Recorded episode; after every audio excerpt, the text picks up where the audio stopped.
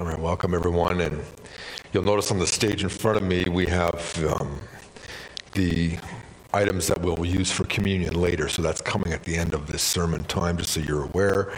Uh, because this is something that's been going on for almost 2,000 years.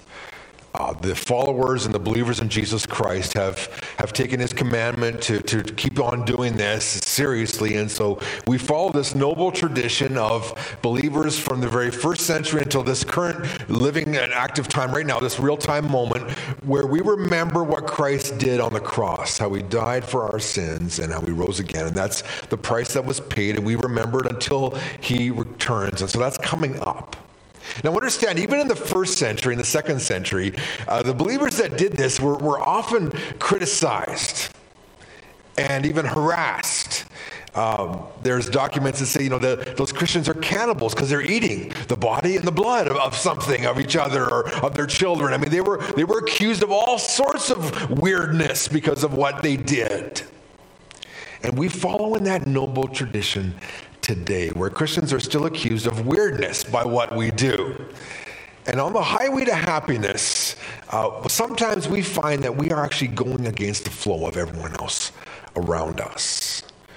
Because Jesus is inviting us to, to, to experience life at its highest level. And he says, here's the pathway to happiness, to blessing, is what the Bible calls it, but that's essentially happiness. Living a fulfilled and a satisfied life and, and realizing why God placed you here and discovering a relationship with Him. And this is, this is the highway to happiness. And, and He lays it out for us in Matthew chapter 5 and verses 1 to, to 12. And of course, we will we'll focus on verses 10 to 12. And, and as he gets to the end of the sermon, he brings up a very interesting reality that we have to grapple with if we're really serious about um, kind of moving forward and experiencing all that God would have for us. Um, and the question, of course, is it, is it really worth it? If following Jesus results in difficulty, and challenges and people making all sorts of false accusations against you. Is it worth it?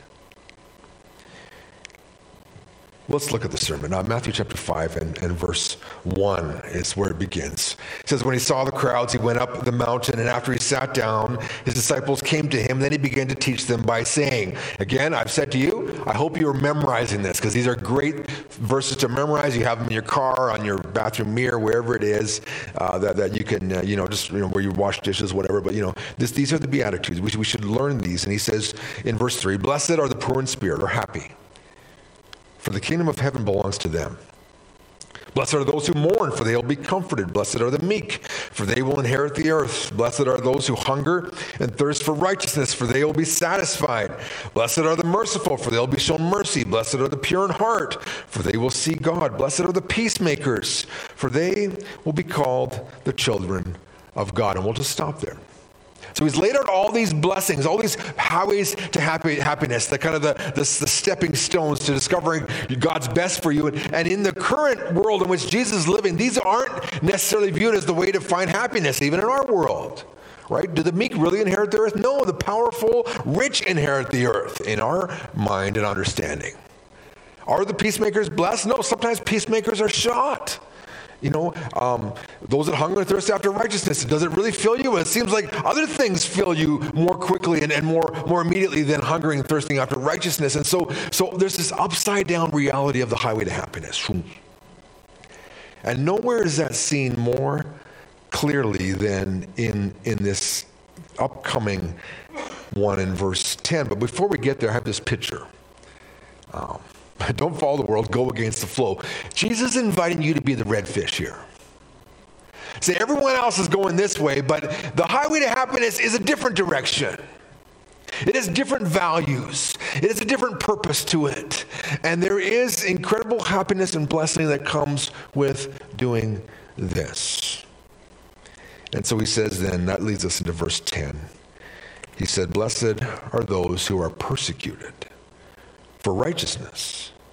For the kingdom of heaven belongs to them.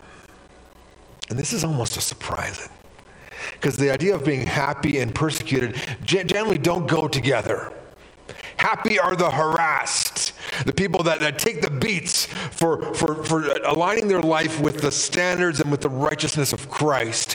Those people truly discover what it means to be happy. And you and I are looking at it saying, I don't like actually harassment. I don't like being called names. I don't like being put down. I don't like being put in a disadvantaged situation. But Jesus says, Happy are those who are truly persecuted and, and, and persecuted not, not just because you know they've they've done something wrong. And this is not like, okay, I got a speeding ticket and now, you know, the, you know, I'm getting persecuted because they sent me a ticket and I got to pay this fine and I'm being persecuted. No, you, you just, you, you sped and you got a ticket for speeding. Or this isn't the, oh, CRA is breathing down my neck because I haven't filed taxes for the last three years. That's not persecution for righteousness. That's you being irresponsible and not doing what Jesus told you to do, right? I understand that. Sometimes Christians say, well, I'm taking a stand for this. And that's, he says, persecution for righteousness. When you say, I am aligning my life with Jesus Christ, and the beginning point of that is being poor in spirit. It's saying, Yeah, I got nothing. And Jesus got everything. So I am leaving whatever I had in order to follow Jesus Christ. I believe in him. Poor in spirit. I don't got, I'm bringing nothing to this relationship. He brings everything. And now I'm beginning this relationship, and with that relationship, uh, I'm not just poor in spirit, but now I'm mourning over my sin. I'm meek, I'm gentle, I'm teachable in, in, my, in my posture now towards God and towards others. I'm merciful, I'm pure in heart, I'm a peacemaker, I'm hungering and thirsting after righteousness. I'm filling my life with, with, with God's standards, God's way, Christ's example. I'm now trying to align my life with, with a whole different set of values than I had before. And the result is that, that uh, some people just aren't going to like it. And he says, You're blessed, you're happy, and the kingdom of heaven belongs to you. I have this picture here. Ever heard of the crab mentality? Apparently, I mean, you know, we're inlanders, so we don't really know the sea here as much as others would. But like, apparently, you put a bunch of crabs in a bucket. If one crab tries to crawl out, all the other crabs grab him and drag him down, or her, you know. And it's, it's like, no, stay in the bucket. Don't get out of the bucket, right? And this is the, the crab mentality. Like, you know, it's like, oh, you know, let's drag others down. Let, us keep, you know, and, and, they don't realize that the bucket is the place that ultimately ends in the kitchen, right? And in the, in the boiling water, and then, you know, in my stomach, right? And, but the crab mentality is, no, let's drag each other down. And this is the world. Let's stay stuck in our sin. Let's stay stuck in the darkness. Let's, let's not experience full happiness. Let's have momentary, you know, moments of peace, but not lasting inner peace. And we keep dragging each other down. And Jesus says, the reality is, as you crawl out of the bucket, there's going to be some pinchers, you know, snipping at your heels and, and trying to pull you back in because they are not happy that you have discovered this. And they want you to remain in the miserable situation that they are stuck in. Now, this is not an us versus them. I'm just, I'm just saying, the reality is the world has, has a whole way of living life. And when someone comes along and says, I don't really want to do that, they, they, they get disrupted by it. Okay, it's happened many times in our city when Christian families have decided, okay, for graduation, we actually don't want our kids going and getting stone cold drunk on, on some farm somewhere, and we actually want to provide an alternative. And, and other parents are like, what do you mean you have to let them do that? That's the way it is. And they're, no, we, we actually don't want our kids doing that. We don't think that's a, a valuable, helpful, healthy thing to do. And, oh, you know, and, and, and, and even Christian families, like, come on, that's just what everyone does. Crabs in the bucket. All the kids are cheating on the test, and you decide, I'm not going to cheat. And then the pressure's on. Because then the, t- teacher says that, okay, everyone else got 99 and you got 87. What happened here? Because I didn't cheat.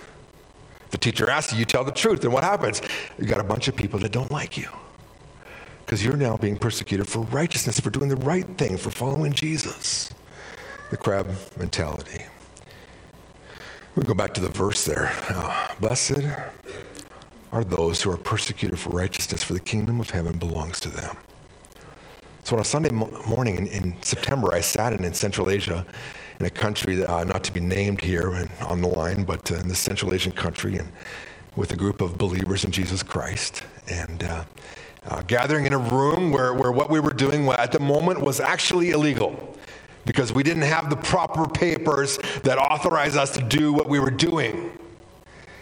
And, and, and, and, you know, no one was nervous. Everyone was happy. There was a fullness of the Spirit in the room, a focus on the Word and on Jesus Christ, sincere singing and praise and rejoicing. But the reality was, at any moment, anyone, someone could have come through that door and arrested us all, including us foreigners that were gathered with these locals. Um, each of them as they identified with Jesus Christ, as they were baptized and made a public profession, now they are known in the community as betrayers. Their children are called like children of the evil one or whatever. You know, they're, they're, they're, they're permanently labeled because they have identified with Jesus Christ, and yet they don't care. The pastor says to me, You know, I tell them, like, you know, we, we could get arrested this morning, and, and like, we don't know what will happen. And he says, More people just keep coming. They, they just, they keep coming. Um, because they've decided that they are going to crawl out of the bucket and the culture around them is pulling them back. No, no, no. You got to stay in this darkened religion that, that you know started in the sixth century, and you know, and, and, everyone needs to follow this, and, and the communist ideal that's mixed in with it. And, and he's like, we have freedom. And the more that they live in that freedom, the more people are attracted to it. They've discovered the highway to happiness. In fact, 2 Timothy would say this. Um, now, in fact, all who want to live godly lives in Jesus Christ will be persecuted. Isn't that good news? Guess what you get to look forward to on the highway to happiness? People are going to throw rocks at you. They're going to throw nails on the road so that your tires get flattened, right? Because they just can't stand to see you moving somewhere where they're not moving. And of course, the enemy's behind that. And, and ultimately, we want to draw people into this highway because this is the, the best and the only way to live life. James Montgomery Boice says the Bible says in many different passages that true disciples of Jesus Christ will be persecuted. It's inevitable, a natural consequence of exhibiting true Christian character. Beatitude people become a kind of conscience in a community. It bothers those who have no integrity to live and work with people who play by the rules.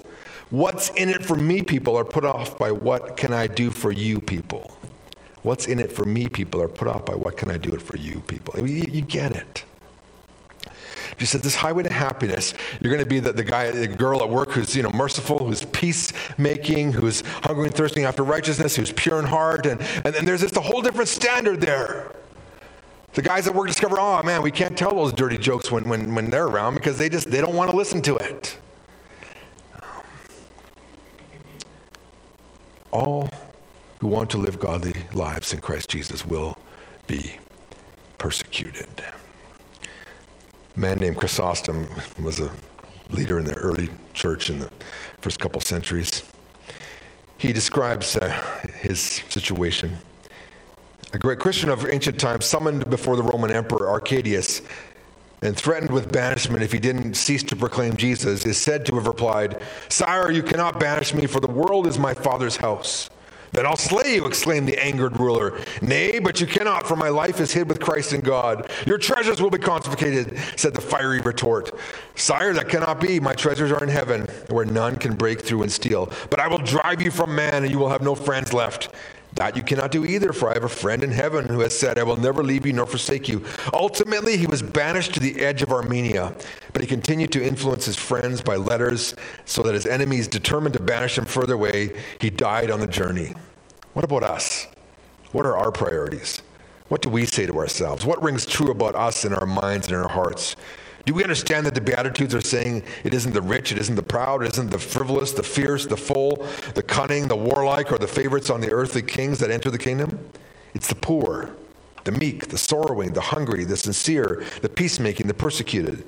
They enter, and the proof of their citizenship is that they are hated by the world. Do you belong, really? All who want to live godly lives of Christ Jesus will be persecuted. And then he goes on in verse 11 to expand on this. He says, Blessed are you when people insult you, persecute you, and say all kinds of evil things against about you on, falsely on account of me. He's expanding. This is what it means to be persecuted. You're insulted. Uh, you're, you know, you're persecuted. You're, you know, physically sometimes uh, violently oppressed. You, you, you, people are, are lying about you and, and, making things up about you. Like I said, the early church said they were cannibals because they're eating body and blood. And they don't understand. This is a symbolic representation of what Christ did for us, but they just heard, oh, they eat the body of Christ, the blood of Christ. They're, they're, they're crazy cannibals. No, they're not. They're lovers of Jesus. But this is the reality. You are happy and blessed when this happens. But it does seem a little strange like you're supposed to be happy when this happens. I have this picture here. Oh. I don't know if you've ever watched the show, The Kings of Pain, right? These two really smart men go and find things to bite them like jellyfish and lizards and here a tarantula and, and they, they you know and then, you know, and then they, they index how much the pain is how searing it is how long it lasts how big the swelling goes i mean it's a really brilliant you know example of, of human ingenuity and, and wisdom now it's just crazy right like who signs up for this show yeah, I want to go on that reality show. Please, yeah, let me, you know, get bit by. There's one. I had a picture of a lizard. It, it was not quite good enough resolution, but this big lizard and it just kind of clamps on their forearm. Okay, so but Jesus is like, okay, roll up your sleeves here, and let's take it, guys. Let's take it. And none of us are signing up for that reality show, are we? Why would I want to be on that show? And let like giant wasps, you know, bite me and then watch my, my, my arms swell and then the medic is there and injecting stuff. And we're like, yeah, well, why would we do this? I mean, I, I'm curious to see how long these guys will live after going through all this, you know, the kings of pain. But this is the reality. It almost seems like Jesus is talking about this, like, like this, like, okay, guys, here it is. The highway to happiness. Bring on the lizards, bring on the tarantulas, bring on the wasps, because this is what it's going to be like. And Tony Evans says this in his book, Kingdom Values. In fact, if you are not facing spiritual persecution or opposition of any kind, then you can assume that you're not living a godly life based on kingdom values. There's absolutely no negative repercussions coming your way because of your faith and the choices you make based on it, then your faith is not being clearly demonstrated. You are a secret agent Christian or a spiritual CIA operative. Persecution is part and parcel of the process of kingdom living, it is guilt by association. You might find that a little harsh, but I think Tony is writing in his book to just challenge us to say, you know, so many of us want to go undercover. And one of the old commentators talked about this guy that was going to logging camps in the summer, and his family's all worried about him because, you know, those loggers are really crude and rude and guys. And so, so they're praying for him. His mom is praying all summer, and he comes home, and, and she's like, Well, how did it go? You know, what happened when you got there? He's like, Oh, it was great. Nothing happened. No one found out that I was a Christian. It was great. You know, I just went undercover, and, you know, no one knew that, you know. But Jesus is like, You know, this is the reality. You're going to have to roll up your sleeves and take the hit sometimes. E. Stanley Jones, in his classic book, the Kingdom Talks, he says, This life seems to conquer all kingdoms, but there's one left the kingdom of pain. In this last beatitude, Jesus says that the kingdom of pain also belongs to you. For those who follow this way do not merely bear pain or escape it or submit to it, they use it.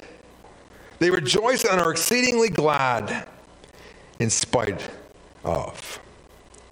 Life is suffering. Escape it, says Buddhism. Life brings suffering. Use it, says Jesus. And here Jesus is bringing a whole new perspective, right? Because this is one thing Christianity does that no other religion does.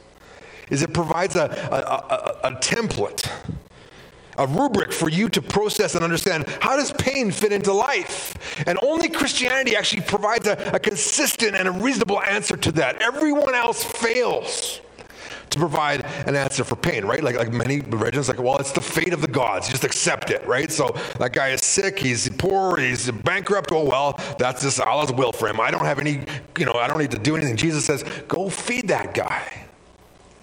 Borrow him some money, help him out, dig him out of his hole, provide some housing for him. Jesus said, You get involved in the pain of others because that's what Christ does. He enters into our world of pain. He rolls up both sleeves, in fact, takes his shirt off and says, Give it to me. And why does he do it? For us. And when we take tiny little bites on our arms, we are now participating in the sufferings of Christ, which is a glorious event. Some, a one that some of you do not want to experience because you hate pain. And Jesus says, There is great joy and blessing in walking with me, identifying with me, and taking hits for me. Because that's what it comes out to in verse 12 of Matthew 5. It says, Rejoice and be glad. Because your reward is great in heaven, for they persecuted the prophets before you in the same way. I mean, the, the result of, of, of the, this is how the sermon ends. You can be happy and rejoice that you are getting bit by wasps and lizards and tarantulas and who knows what on account of Jesus Christ. Because you're in good company. And not just the prophets, but uh, you know, as, as the gospel unfolds, Matthew gets to the end and there's Jesus taking, taking the sting for us, sting of death, once and for all.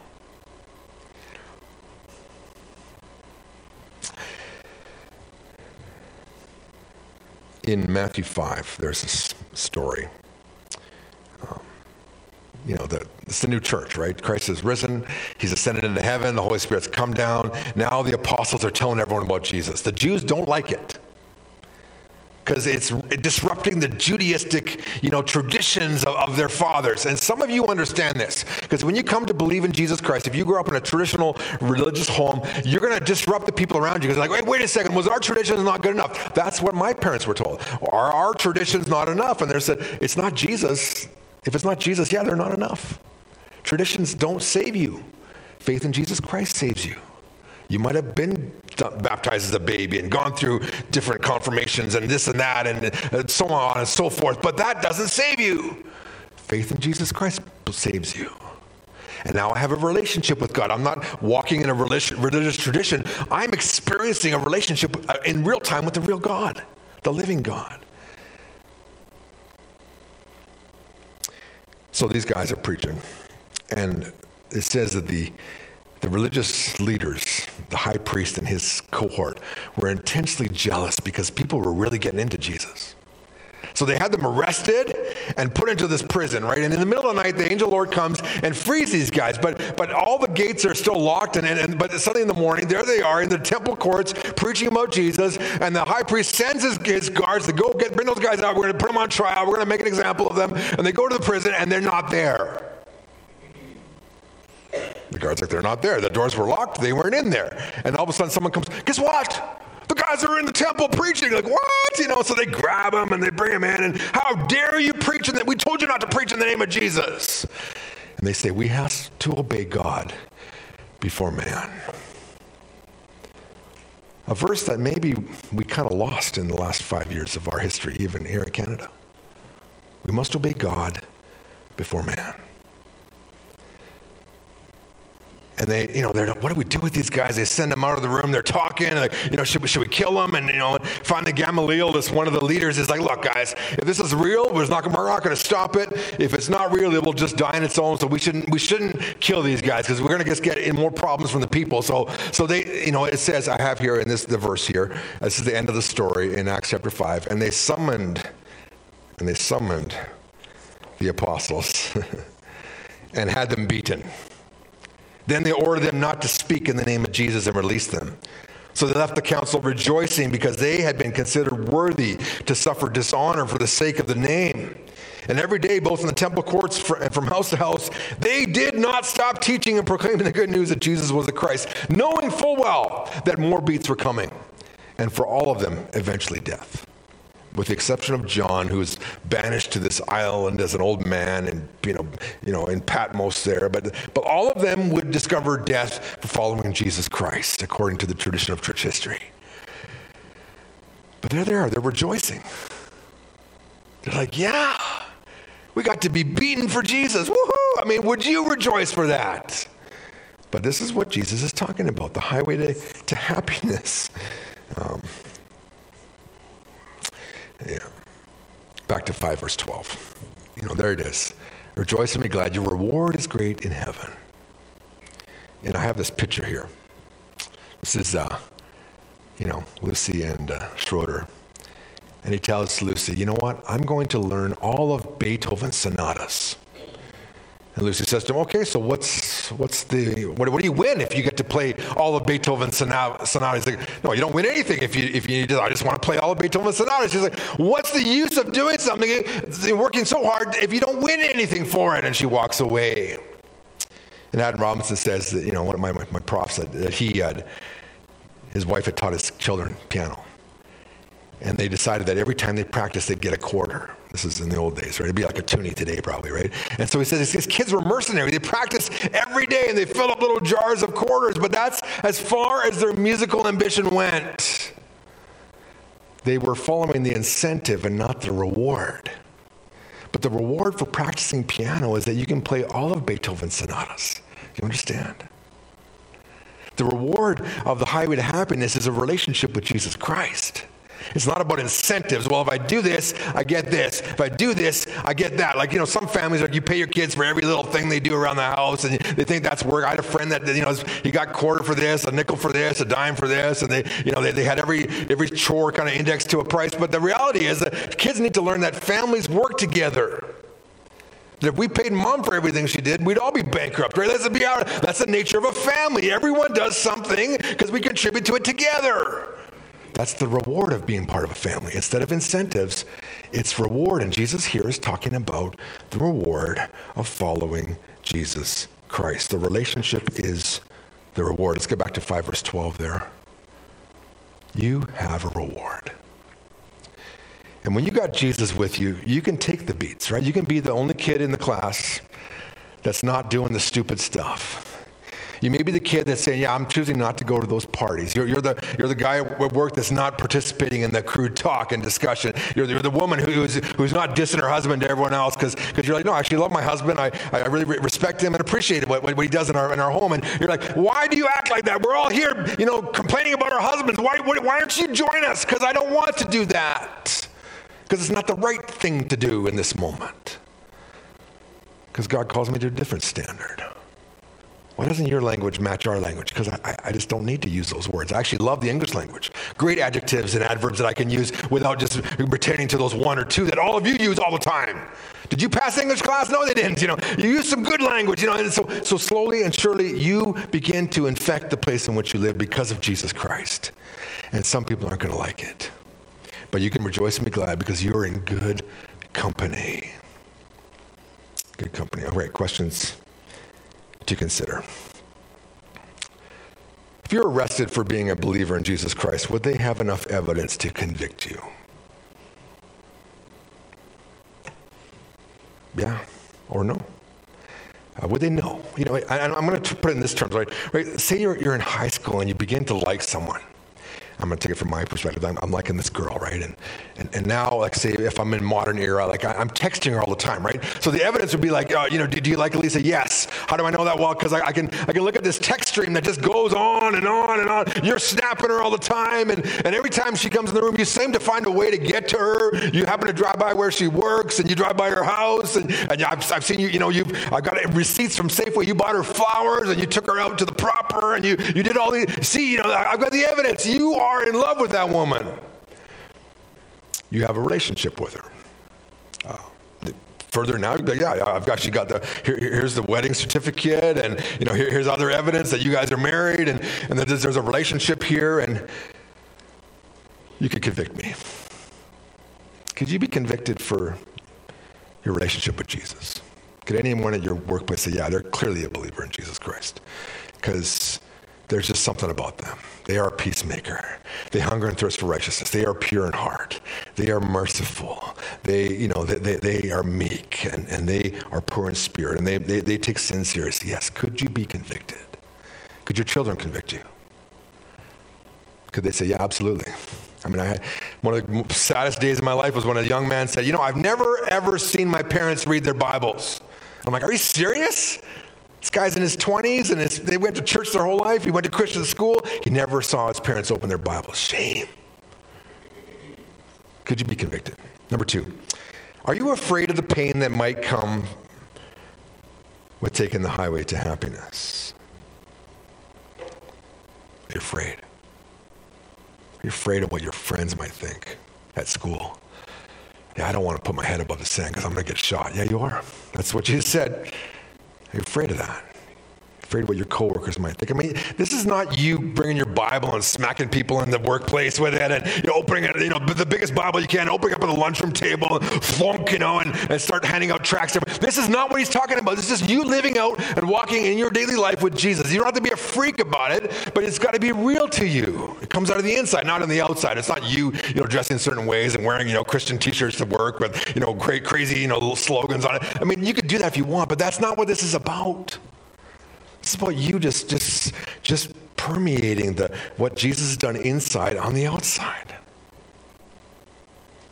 Are you afraid of the pain?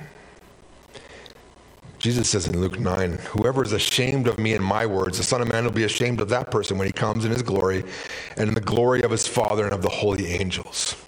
It doesn't say Jesus will disown you, it just says he'll be ashamed of you. You can get into heaven and be a, you know, one of those CIA Christians, but Jesus is going to be like, Yeah, I'm kind of ashamed that you, you were not willing to, to take the licks with me. Doesn't disown you, but he is ashamed of you. And he invites us today to say, Don't be ashamed of me. Join me and discover happiness. Because Christians that live undercover are never happy anyway. Because you're always looking over your shoulder. Who's going to be watching me? What, what are they thinking? What, what, you know, and, and you can't live your life that way. Sometimes we want to do that. We're always worried about what everyone thinks. My, what is my family going to say? What are my friends going to say? What are my coworkers going to say? What are my teammates going to say? And ultimately, we need to say, what is Jesus going to say? I mean, through COVID, this is, this is my reality. I was like, I'm more concerned about what Jesus says to me someday, not what anyone else says.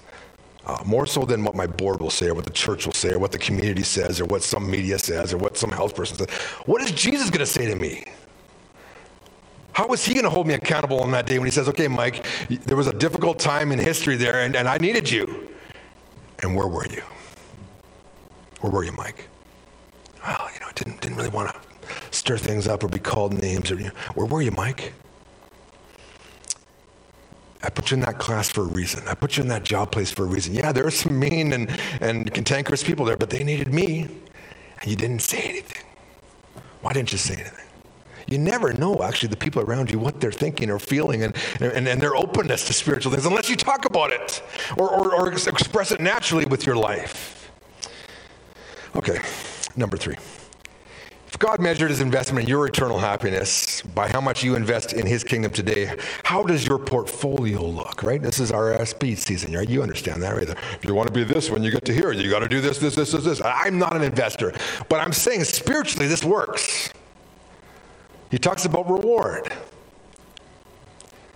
The people that will find the greatest degree of happiness are those that are willing to take this highway, every step of it. And it ends, you know, with the cross, right? Taking the licks that Jesus took because you are unashamedly his follower, his family member, you know, his disciple. Which brings us to the communion table, right? Jesus died for you and me. He paid the ultimate price. And whatever I offer him is just small, small, small tidbits compared to what he offered for me. Minuscule you know, it's, it's like a no-see-um bite on my arm, and, he, and he's getting his, his whole life taken from him for you and for me. And this is a realignment. We do this every month, that we, you know, or so as a church, just to realign our hearts. This is what it's all about. Jesus paid a huge price that we could never pay. And this is why I walk and I follow him, and I'm not ashamed of him. And, and even if people cuss me out, curse me out, put me down, don't promote me, whatever the case may be, I don't care because he gave it all to me. And I trust him and I believe in him and I want to walk with him. So, team, would you come up? We're going we're to participate in communion together here this morning. Hear the words of Hebrews 12, 1 to 4. It says, Therefore, since we are surrounded by such a great cloud of witnesses, people that have taken the persecution for Christ. That's what Hebrews is talking about. Men and women of the faith that have, have endured and, and persevered in their, in their faith. We must get rid of every weight and the sin that sins that clings so closely and run with endurance the race set out for us Keeping our eyes fixed on Jesus, the pioneer and perfecter of our faith, for the joy set out for him, he endured the cross, disregarding its shame, and has taken his seat at the right hand of the throne of God. Think of him who endured such opposition against himself by sinners, so that you may not grow weary in your souls and give up. You have not yet resisted to the point of bloodshed in your struggle against sin.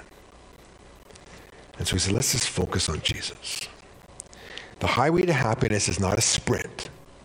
It's not a 100, 200, even a 400 yard. It is a marathon. It's an ultra marathon.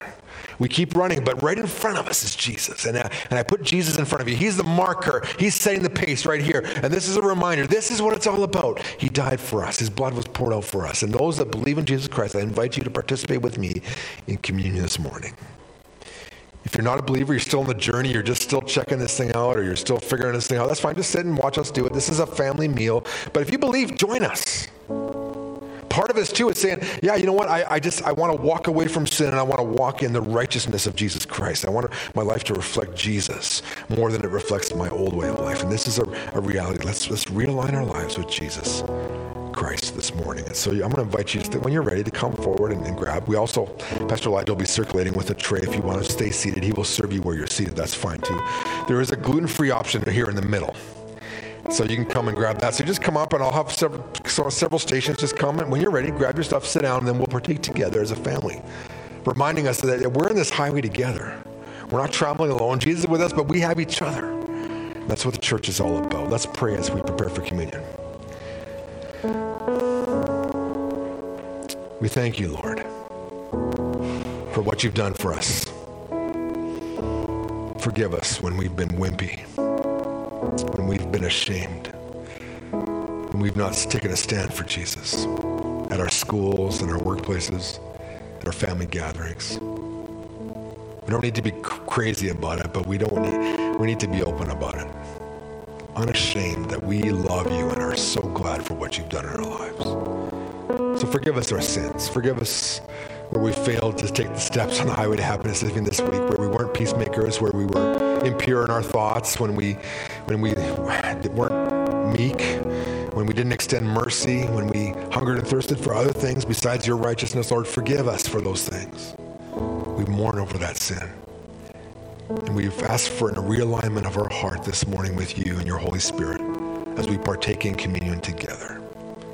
And we come with pure hearts and thankful hearts for what you've done for us. We pray this in Jesus' name.